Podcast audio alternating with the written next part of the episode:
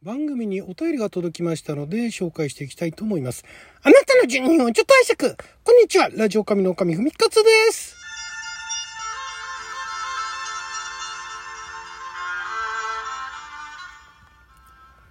えー、番組にですね、えー、久しぶりに、えー、お便りが届きましたので紹介していきたいと思います。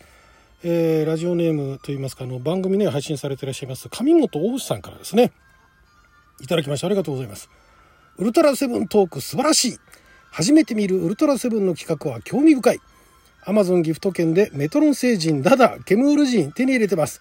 ダダケムール人は秀逸。成田徹さんのデザインです。ということでね。ありがとうございます。ウルトラセブントーク神野さん同世代ですからね、まあ、同世代なのでまあ反応されたというかまあ好きな方は好きですからね。で多分上本さんこの書き方だと本編はもうすでにご覧なっていらっしゃる中と思いますけどもねえー、ケムール人はあれはウルトラ Q じゃなかったでしたっけね？えー、まああのゼットン星人としても出てきますけれども、あのそれ以外のメトロン星人ダダはねウルトラセブンでも出てきますが、まあ、こうやってねあのウルトラセブントークまさかのね、えー、いきなりあのダイレクトでメッセージいただきましてありがとうございます。メッセージいただいたからにはで反応があったら続けますって言ったけど反応があったんでねとりあえず続けていこうかなということでで実はあのこのこの前の1回のあの姿なき挑戦者これあの後半ねちょっともうあの尺が足りなくて駆け足で紹介していったんで、えー、残りのあの紹介しきれなかった部分をちょっとこの場を借りてですね紹介していきたいと思います。でこのコーナー曜日はちょっと固定はしないでとりあえず、えー、時間ができたら1話ずつ感想というよりかは、まあ、あの新しいタイトルで「あらすじ語り」というふうにつけましたけれども、まあ、全体的にその話の流れがどんな流れででもネタバレありですよ。どういうふうにあのセリフなんかもねお話ししてきますんで。でそこでそれを見て、ね、初めてちゃんとその中身を見た私がどう思ったかっていうのを語るコーナーでしていきたいと思いますけれども、えー、この前後半ね結構バタバタって、えー、紹介していったんですがあの諸星団がねご覧の通りの風来坊ですってね。その風来坊、まあ最初ね、風来坊が、その山奥の方のね、V 地点の方に向かって、その科学、ウルトラ警備隊が、その消えた隊員たちを追っかけに、追っかけに行くっていうか、まあ探しに行くっていうところで、そこを止めるっていうところまではまだいいですよ。ね、あの、まあ、危険だから。で、止めたら、もうそこどけどけっつって、で、まあ、その、催眠ガスっていうかね、なんかそのシューっていうガスを吹き出すだとか、で、そこで見えなくなったから車発進しようとするから、そこら辺はまあ、とりあえず、細かいところは抜きにして、で、気づいたらね、車のボンネットの上に座ってて、あはははとか言いながら笑ってるのも、まあ、いいですよ。で、まあ、あの、通りがかりの風来坊ですっつってね、ご覧、あ、違う、ご覧の通りの風来坊ですって言って、で、名前はって言ったら、諸星団とでもしておきましょうかっていうね、非常にあの、心もとない紹介なんだけれども、その彼の言うことを、まあ、だから宇宙人がそっちの奥に行ったら、宇宙人が攻めてくるから、攻めて、攻めてくるとか攻撃してくるから行くのをやめなさいって言って、そんなはずないと。ね、ここらね、特に何も問題ないって巡回に行った先にあの神奈川県警のパトカーが目の前でピーとかってやられちゃったもんだから、まあそれで信じてたってのは分かりますよ。で、まあその後あの、えー、ウルトラ警備隊のね、まあこっちの方にも攻撃してくるもんですから、警備隊のあのメンバーは曽我隊員と古橋隊員はちょっとなんていうんですかね、あのダメージを負ってしまって、で、結局諸星団がそのポインターを運転して基地まで帰るんですね。で、まあ、まず最初その細かいところの話をすると、そのね、ポインターにはね、バリア装置がついてるんですよ。これ結構ね、かっこよくてね、デザインがね、ミミミミミしたの、光学処理をしてて、なかなか当時、今見ても結構かっこいいんじゃないかっていうバリアなんですね。まあ、こんなバリアできるはずがないっていうのは科学的にはあるんだけれども、絵的にかっこいいんですよ。で、そんなバリアあるんだったら別に宇宙人がね、来ようが、攻めて来ようが言っても大丈夫なんじゃないのっていうツッコミあるかもしれないけど、そこはそれ、不意を打たれたら攻撃されちゃうから、最初からバリアを張っていれば無事だと。で、でも、あの、崖が崩れて、で、岩が道を塞ぐんですよね、コロコロって。あの、目の前ポインター通り過ぎようとしてる道を塞いでるところを、そのポインターからビーってやってビームが出るんですね。で、ビームでボカーンっつって、あの、岩破壊して、ブーンって通り抜けていくっていう。これだから車の中でどういうやりとりがあったのかわかんないですけども、結局そこら辺を操作したのは諸星団なわけですよね。そこら辺がね、そこら辺がなかなかすごいなと。で、諸星団入ってきて、で、あの不思議な青年、例の不思議な青年が言うことには、みたいな感じで、その 風来坊の言うことを、みんな信用してるわけですね。もうだからフルエボの諸星団も、断定口調であれは宇宙人ですと。ね。で、ただその宇宙人も攻めてきてるのがタイトルにもあるように、姿なき挑戦者なわけですよ。見えないんですね。見えない、目に見えない。なんかね、カモフラージュをしているから、あのー、見えないんだというところまで、もうあの、諸星団はお見通しなんですね。で、どうすれば、ね、あの、奴らを倒せるのかと。で、まあ、そんなこんなでクール政治がね、あの、モニター越しにね、その地球人に宣戦布告してくるわけですよ。まあ、その話も前回しましたけどもね、えー、なんだっけな、えー、我々から、人類なんて我々から見れば昆虫のようなものだって、お前が昆虫だろみたいなね、話はこの前 しましたけれども、あの、クール星人、クール星人ね、一回り回ってね、ちょっと可愛いんですね。なんかふわふわ、ふわふわ浮いててね。で、結構えげつないことを言ってくるっていう。で、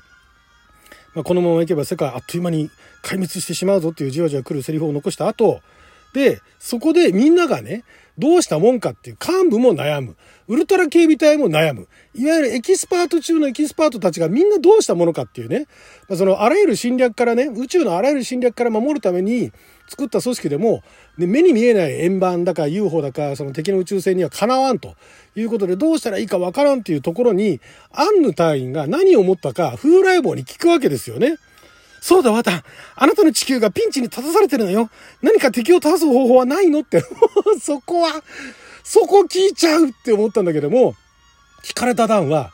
そこで答えるんですね。聞かれないと答えないのか、お前って感じなんだけども、その彼らは、彼らはっていうか、まあその敵の UFO はカモフラージュしているから、ね、見えないんだと。だからそこにあの特殊噴霧装置をね、使って、ね、あの、色、色でも何でもあのスプレーかなんかしちゃえば見えるようになるからってですね。で、それは、どれぐらいでできるんだって言うんですね。それ聞こうも聞こうですけども、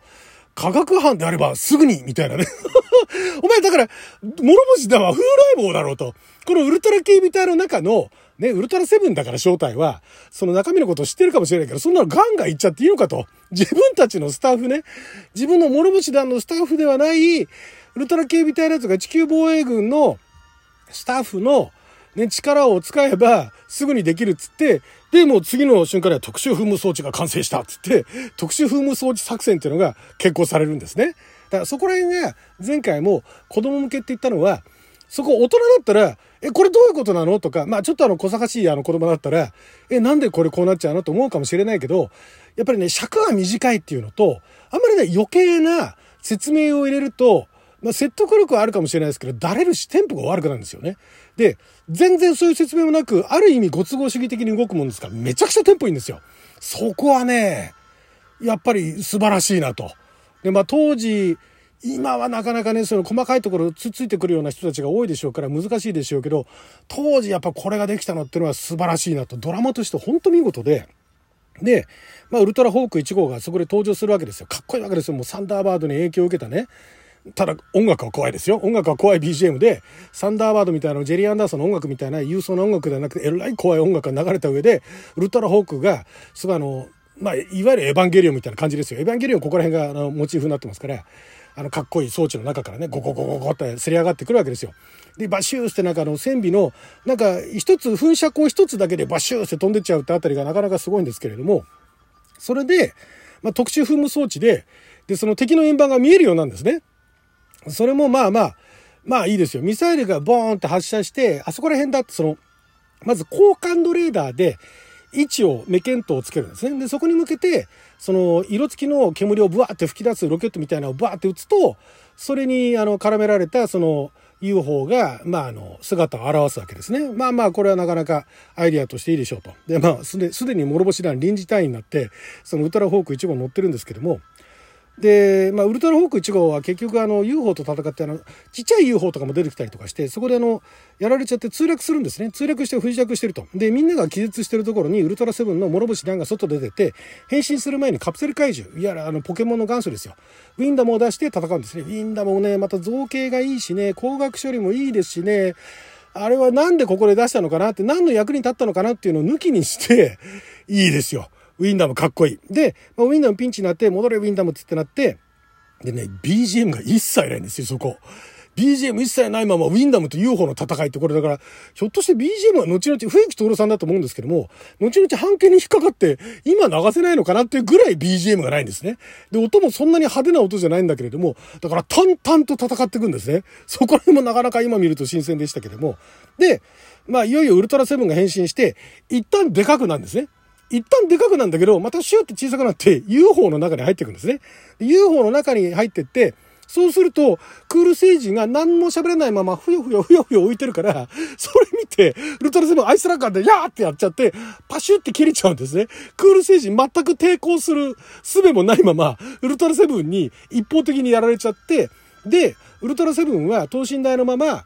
あのー、重力質に取られて身動きができない人類たちを助けに行くんですよ。で、まあ、ガラス越しにその重力、無重力状態になってる人間のところに行こうと一回ね、体当たりでガーンって行くんですね。でもドアが開かないもんで、隣にスイッチがあって、それスイッチポンと押すと、ミーンつって、あの重力、無重力装置が重力が復活してっていう、最初からそこのボタン押せばいいだろうってんだけども、あれもね、見せ方ですよ。